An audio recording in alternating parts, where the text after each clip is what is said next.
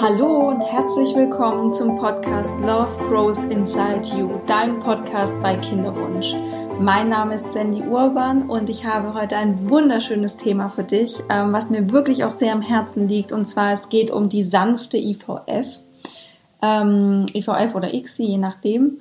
Und ja, warum liegt mir das Thema so am Herzen? Ähm, weil ich das selber eben ja ausprobiert habe und absolut begeistert bin, gerade eben auch im Vergleich zu den hormonstimulierten ICSIs und IVFs.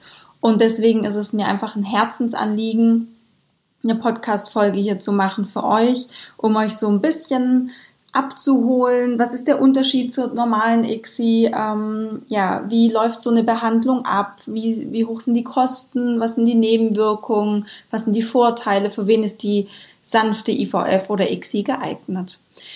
Genau, wir starten direkt mal los.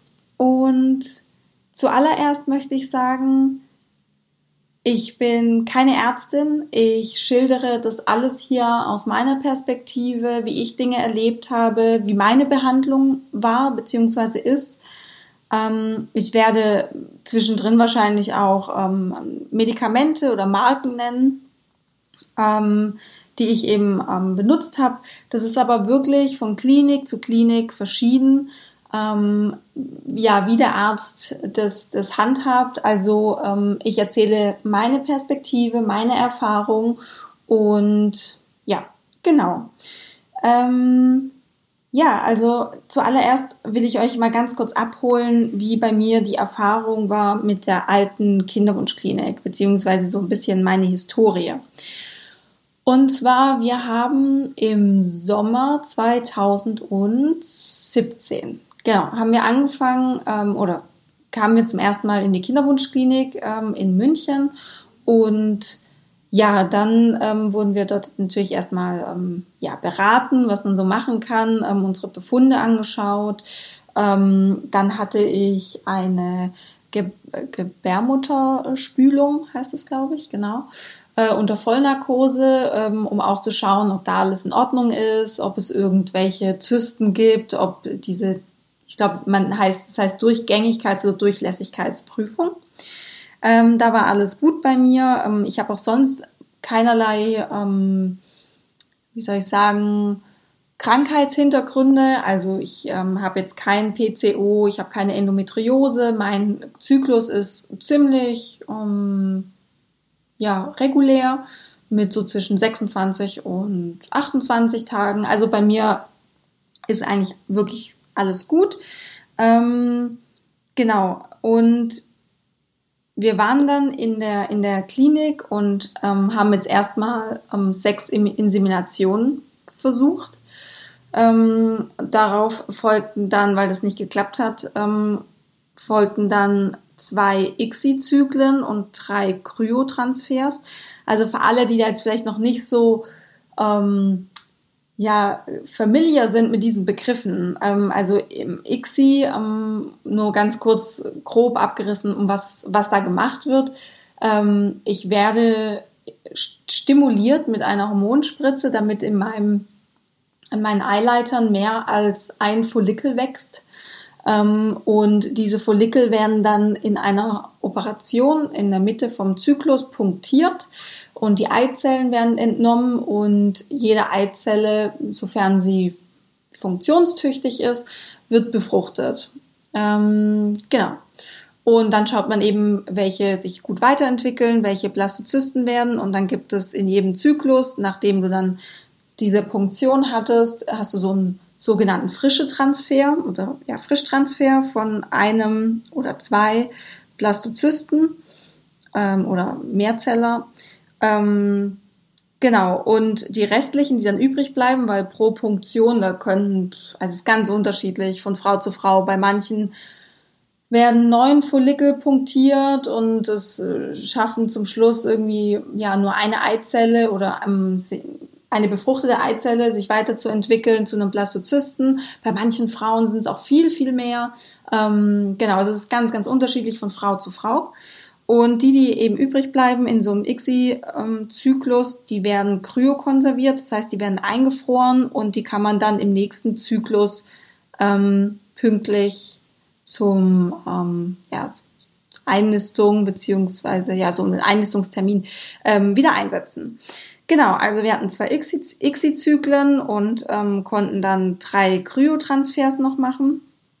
Und bei mir war das so, während der ICSI, ähm, ich hatte relativ wenig Hormone. Also ähm, ich habe jetzt auch schon gelesen, ich bin ja auch viel auf Instagram ähm, unterwegs und ich habe von vielen Frauen ähm, auch schon gelesen, dass sie sich täglich spritzen müssen, dass da viel mehr Hormone im Spiel sind. Bei mir war das zum Glück nicht der Fall.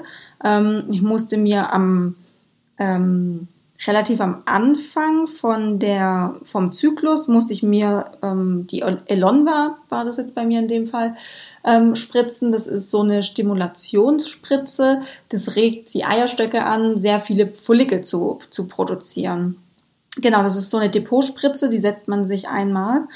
Und ja, und dann ähm, so kurz vorm Eisprung ähm, setzt man sich dann die Ovitrell. Also das ist, glaube ich, die ist, glaube ich, relativ bekannt für alle Frauen, ähm, die in einer Kinderwunschbehandlung sind. Das ist diese sogenannte Auslösespritze. Das heißt, man kann den Eisprung ganz genau timen. Ähm, ja, und dann ähm, ungefähr so ein oder zwei Tage später bin ich dann zur Narkose in die, äh, zur Narkose, bin ich dann zur Punktion in die Klinik gefahren und habe dann eben die Narkose bekommen. Es war eine Vollnarkose, die ist zwar relativ kurz, ähm, ehrlicherweise I don't like, weil also die Narkose an sich ist ganz nice, weil man ist halt komplett weg und ähm, das ist finde ich ein ganz schöner Zustand, wenn man mal wirklich einfach mal so einfach komplett weg ist ähm, und vielleicht sogar so ein paar Träume hat für, für ein paar Minuten. Was aber nicht so nice für mich ähm, war, ist, dass ich habe diese, diesen Moment einfach, den man halbnackt mit gespreizten Beinen auf diesem Stuhl sitzt ähm, und in Vollnarkose ähm, gelegt wird. Ähm, das war für mich gerade beim ersten Mal ein sehr, sehr großer Eingriff in meine Privats- und Intimsphäre und ja, ich habe danach noch ein bisschen was dran zu knabbern gehabt, sagen wir es mal so. Genau. Ähm, dann nach dieser Punktion, ähm, nach der Narkose, äh, ist man in so einem Aufwachraum und ähm, ja, kriegt meistens noch einen Tee und kommt langsam wieder zu sich und darf dann so nach ja, einer Stunde oder zwei, sowas bei mir, wieder gehen, wenn man sich halt fit fühlt. An, genau. Und dann werden eben im Labor diese Eizellen ähm, befruchtet und dann schaut man sich eben an, wie entwickeln sich die weiter.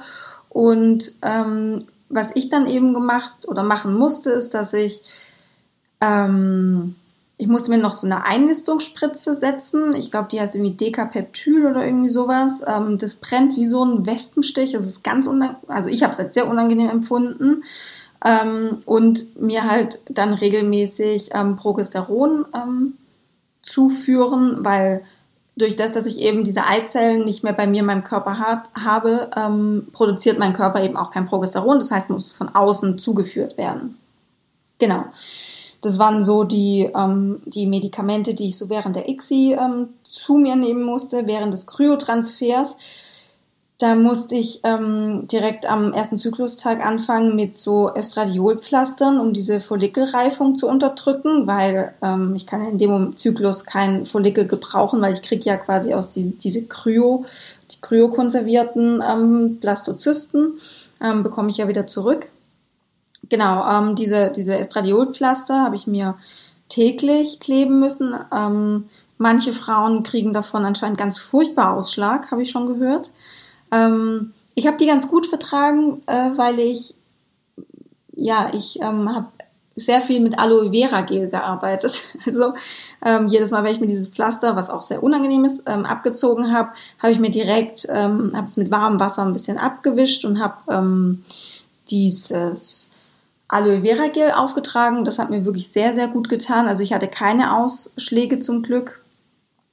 Und ja, genau. Und ähm, ab Mitte des Zykluses, dann kurz vor dem Eisprung, ähm, dann wieder zusätzlich Ut Utrogest. Also das ist ähm, Progesteron eingenommen, äh, beziehungsweise eingeführt. Und Ja, und dann am Embryotransfertag wieder die Decapeptyl, das ist so eine Einnistungsspritze, beziehungsweise ihr wird nachgesagt, dass es die Einnistung fördert. Ähm, ja. Ja, also wie ihr schon hört, äh, viel Medikamente, viel Narkose, viele Termine für die Blutabnahme und Ultraschall. Ähm, ich hatte zum Glück keine körperlichen großkörperlichen Auswirkungen, wie jetzt zum Beispiel eine Überstimulation zu, durch diese ähm, ja, Stimulationsspritze, die man sich am Anfang von der XT setzt. Äh, auch da habe ich schon oh, leider nicht so schöne Sachen ähm, gehört von Frauen, ähm, die teilweise auch ins Krankenhaus mussten. Aber das kommt auch wirklich sehr selten vor. Und wenn, es gibt so ein paar Hilfsmittel, wenn man viel trinkt und sowas, dann kommt das nicht so häufig vor mit dieser Überstimulation. Genau, also es gibt so ein paar Hilfsmittel dafür, um der Überstimulation entgegenzuwirken. Da kann ich euch auch nur empfehlen, ähm, einfach mal im Internet vielleicht ein bisschen zu recherchieren, was man da machen kann. Genau. Ja, also so in Summe ähm, diese ganze Zeit in der, in, ich sage jetzt mal die alte Kinderwunschklinik, in der ich war, die es war so eineinhalb Jahre. Das war sehr anstrengend. Also sowohl für mich, weil es natürlich auch für den Körper relativ anstrengend ist, ähm, in diesen ja so hormongesteuert, fremdgesteuert zu sein, mit diesen Operationen zwischendrin. Also es ist halt nun mal eine Vollnarkose, das darf man nicht unterschätzen. Ähm, ja, und eben auch mental. Also ich glaube, jede Frau da draußen weiß oder du weißt ganz genau, wie es ist, ähm, wenn man von Hormonen gesteuert ist, gerade wenn man zum Beispiel kurz vor, vor seinen Tagen ist, ähm, da merkt man es ganz, ganz krass. Und wenn man sich dann zusätzlich von außen Hormone zuführt durch Spritzen, das hat natürlich einfach auch eine krass, krasse Auswirkung auf, aufs Mindset, ähm, auf die Gefühlslage, ähm, auf die Beziehung natürlich auch, weil man nach außen ganz anders reagiert, vielleicht viel gereizter, vielleicht aggressiver, vielleicht weinerlich. Ähm, auch auf der Arbeit war es für mich teilweise sehr schwer, weil ich ja irgendwann so eine ganz dünne Haut bekommen habe und sehr sensibel war gegenüber äußeren Einflüssen und ja, die wenigsten auf der Arbeit wussten bei mir, ähm, dass ich gerade in der Kinderwunschbehandlung bin und demnach war da auch teilweise einfach kein, kein Verständnis dafür. Ja, wir waren da aber eineinhalb Jahre, weil wir immer dachten, viel hilft viel. Und wir waren uns so sicher, dass es klappt, weil wenn man, das ist das, was, was man halt auch beigebracht bekommt, wenn man viel Aufwand betreibt, dann kommt was Gutes zum Schluss raus. Und ähm, wenn man sich viele Hormone spritzt und äh, OPs hat und so, dann wird ja auch was dabei rumkommen. Ähm, so war zumindest unsere Denkweise. Was da natürlich auch passiert, ist, dass die Fallhöhe ziemlich hoch ist. Also wenn man viel Aufwand betreibt, viel Leid, viel Schmerz vielleicht auch in dieser Zeit ertragen muss durch Spritzen, durch Hormonschwankungen, durch OPs und es klappt dann nicht, und man kommt dann zum Bluttest eben in die Klinik nach, ähm, ja, am, am, Tag, wo man eigentlich die Regel bekommen sollte ähm, oder ein bisschen davor, dann und man kriegt ein negatives Ergebnis, dann ja, ist die Fallhöhe halt ziemlich hoch. Und das schmerzt sehr. Also ich, ich vergleiche es immer damit, wenn man so ein Examen hat oder eine Klausur und man bereitet sich richtig krass drauf vor und lernt total viel und sagt ganz viele Verabredungen ab und ist jeden Tag zu Hause. Das, draußen ist das schönste Wetter, aber okay, man lernt jetzt ähm, und sitzt dann in dieser Klausur. Ähm, ja, und dem Lehrer ist irgendwie eingefallen, da jetzt einfach andere Themen dran zu bringen und man schreibt eine 5. Ähm, hat vielleicht die, also mir ging es zumindest in der Schulzeit manchmal so, ähm, habe ich die Erfahrung schon mal gemacht und das ist natürlich krass, weil du hast so eine Vorbereitung, du fühlst dich super vorbereitet und ähm, du kriegst die Klausur dann raus, so auch zwei Wochen später und da steht dann irgendwie eine 4 oder eine 4 bis 5 oder eine 5. Und das ist natürlich sehr enttäuschend und da ist natürlich die, der Schmerz noch größer, wie wenn man sich jetzt kaum darauf vorbereitet hätte und dann schreibt man da halt mit und dann hast du halt eine 4 und denkst dann so, huh, sehr gut, sogar eine 4. Ne? Und ja, so kann man es, finde ich, vergleichen mit, die, mit der ICSI, ähm, mit der herkömmlichen ICSI, die am Hormon stimuliert ist. Ja, jetzt switchen wir mal rüber to the new world mit der neuen Klinik, mit der neuen Behandlung, mit der sanften IVF.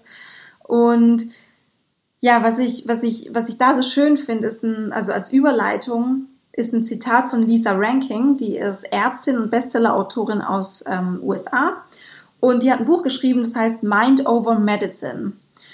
Und genau, man kann sich ungefähr schon denken, um was es da geht, dass man ähm, ja selbst viel mehr Prozesse steuern kann, also intrinsisch gesteuert, ähm, als die Medizin ja das, das steuern kann oder die Medizin da Einfluss haben kann. Genau, und dieser Ranking schreibt eben, jeder Körper ist bereit für ein Wunder. Wir müssen nur die optimale Voraus Voraussetzung dafür schaffen, dass er seine natürlichen Fähigkeiten auch zur Entfaltung bringen kann. Und das finde ich so schön. Wir müssen nur die optimale Voraussetzung dafür schaffen, dass unser Körper die natürlichen Fähigkeiten zur Entfaltung bringen kann. Also, ja, das, das fand ich einfach so schön ähm, und das trifft es eigentlich auch sehr gut mit der sanften IVF. Ähm, ich erzähle euch aber vielleicht erstmal nochmal ganz kurz, wie ich zu der neuen Klinik gekommen bin, beziehungsweise wie ich überhaupt auf die sanfte IVF gekommen bin. Und zwar mir hat schon ganz, ganz früh ähm, eine Freundin, die ist Hebamme, die hat mir erzählt, dass es in Heidelberg ähm, gibt es eine Methode, die diese, diese künstliche Befruchtung im natürlichen Zyklus macht.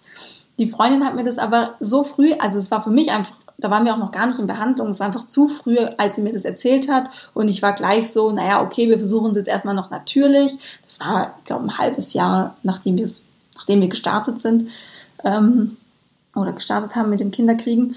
Und da habe ich zu ihr auch gesagt, ähm, ja, das, das kommt für uns gerade nicht in Frage, das ist zu früh, dann habe ich es wieder vergessen.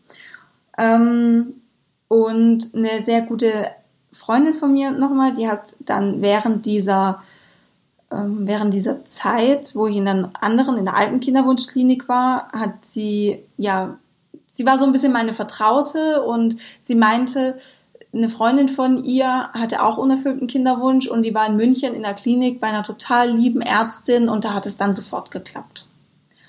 Und ich war aber auch da so geblendet von diesem viel hilft viel, dass ich das auch einfach für mich ausgeblendet habe.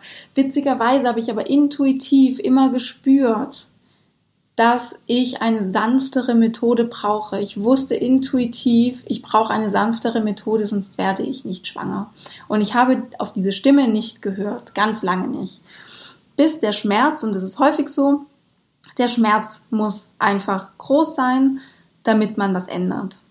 Und so war es eben in der alten Kinderwunschklinik. Ähm, mein Mann und ich waren also in, bei der letzten Behandlung wir lagen, glaube ich, wirklich einen halben Tag im Bett und haben nur geweint, weil es uns so schlimm damit ging. Und es war einfach so eine Enttäuschung, weil wir echt dachten, hey, jetzt klappt's zu 100 Prozent und es hat wieder nicht geklappt.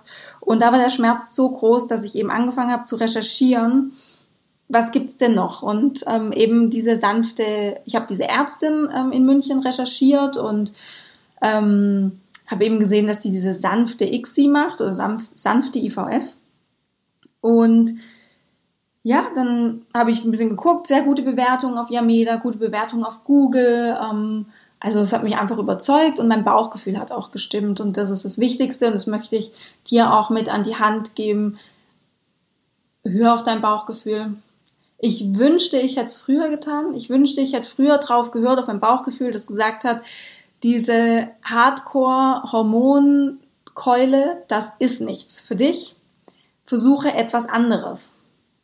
Und ja, genau, also ich kann dir wirklich nur an die Hand geben, hör auf dein Bauchgefühl, auch gerade was Kinderwunschkliniken und Ärzte angeht. Wenn du ähm, da einfach kein gutes Gefühl hast, dann don't do it. Ähm, such nach was anderem. Es gibt immer Optionen. Es gibt immer andere Optionen.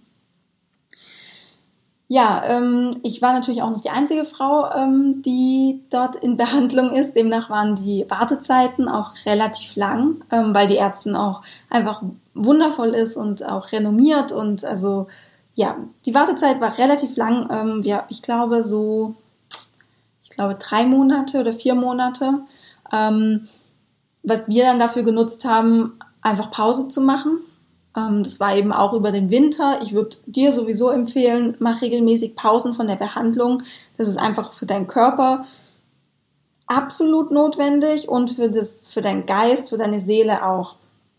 Ähm, genau, wir haben dann ähm, eine Pause gemacht, äh, drei, vier Monate und dann waren wir dort. Ähm, total schönes, langes Vorgespräch und meine ganzen Befunde wurden angeschaut. Ich hatte auch wirklich das erste Mal das Gefühl, dass meine Werte auch wirklich angeschaut wurden und auch wirklich auf bestimmte Dinge eingegangen wurde. Also zum Beispiel auf ähm, meinen Schilddrüsenwert, der in einer bestimmten Phase sehr hoch war, wo ich sehr viel Stress hatte. Und darauf wurde eben auch eingegangen. Und das ähm, gefiel mir auch ähm, schon sehr gut, weil ich das in der alten Klinik gar nicht hatte. Ähm, genau, und dann ging es erstmal los. Ähm, der erste Zyklus ist immer so ein Beobachtungszyklus. Da kommt man dreimal zur Blutabnahme. Blutabnahme um, und ähm, zum Ultraschall, einfach um so Referenzwerte zu, zu sehen, wann ist denn der Eisprung, weil die sanfte IVF zeichnet sich nämlich dadurch aus, dass es im natürlichen Zyklus gemacht wird. Ähm, das heißt, man nimmt keine Hormone und stimuliert sich dadurch, sondern man entnimmt und das ist eigentlich der Kern der sanften IVF, man entnimmt im natürlichen Zyklus genau diese Eizelle, die heranreift. Und zwar ohne Narkose. Ähm, genau, that's it. Es ist einfach eine, deswegen sagt man auch IVF naturell oder natürliche IVF oder natürliche, eine natürliche künstliche Befruchtung, könnte man auch sagen. Und Genau, das heißt, man hat einen Zyklus, Beobachtungszyklus, da wird geschaut, wann ist denn ungefähr der Eisprung, wie sind da die Werte, damit man später eben für den nächsten, sagen wir mal, echten, ernsten Zyklus genau weiß, wann ist denn jetzt der Eisprung, wann kann, kann man die Eizelle entnehmen. Und ja, wie läuft es dann ab? Die Behandlung läuft so ab, man ruft wie immer am ersten Zyklustag in der Klinik an und macht einen Termin für die eine Blutabnahme und für einen Ultraschall aus. Ähm, vor dem Eisprung, also ungefähr so am zehnten Tag. Und da schaut man dann, okay, wie groß ist der Follikel, ist der schön herangereift, wo sitzt der, ähm, eben auch, wie sehen die Blutwerte aus und dann kriegt man einen Termin für die Punktion, wenn es da schon absehbar ist. Kann auch sein, man muss nochmal reinkommen, ähm, aber die Termine gehen super fix. Also bei mir war das zumindest so in meiner Klinik. Ich weiß, es gibt Kliniken, da sitzt man sehr lange im Wartezimmer. Bei mir in der Klinik war das wirklich relativ äh, fix alles, ging schnell. Und genau, wenn dann ungefähr klar ist, wann der Eisprung ist, dann macht man einen Termin für die Punktion aus. Man kriegt dann noch ein ähm, Rezept für die Ovitrell. Ähm, also das ist nämlich eigentlich so, ja, das ist ähm, ein Medikament, was man da nehmen muss, ähm, ist die Ovitrell, weil man ungefähr timen muss, wann dieses Ei springt, beziehungsweise dass es nicht davor springt, weil das wäre dann ein bisschen blöd. Kommt vor, also kommt auch vor, dass man dann ähm, während oder wenn man dann zur Punktion geht, dass man ein Ultra, da macht man davor noch einen Ultraschall und dann ähm, sieht man, oh, ist schon gesprungen ähm, oder eben nicht. Genau, aber also ich hatte jetzt nicht die Erfahrung gemacht, dass, meine, dass ich einen vorzeitigen Eisprung hatte. Ähm, das Besondere daran ist auch, und das finde ich auch so schön, ähm, dass die Ärzte, die Klinik richtet sich nach meinem Eisprung. Also davor muss, musste ich mich an der Klinik ausrichten, an ihren Öffnungszeiten, an ihren Urlaubstagen. Gut, Urlaubstage sind es mal ausgeklammert, aber eben die Öffnungszeiten, gerade auch am Wochenende. Und bei der sanften IVF jetzt bei der Klinik in, in München ist es so, dass die Klinik auch am Wochenende da ist und eben dann die Punktion auch am Wochenende macht oder auch den Transfer am Wochenende, wenn sie es eben so anbietet. Genau.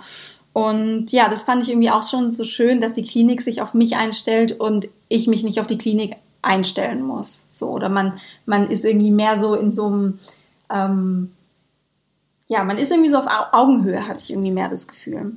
Und das ist auch der Grund übrigens, warum viele Ärzte ähm, ja, die sanfte IVF nicht so unterstützen, weil die Ärzte da sehr, sehr flexibel sein müssen mit ihren Arbeitszeiten, ähm, auch mal am Wochenende reinkommen müssen.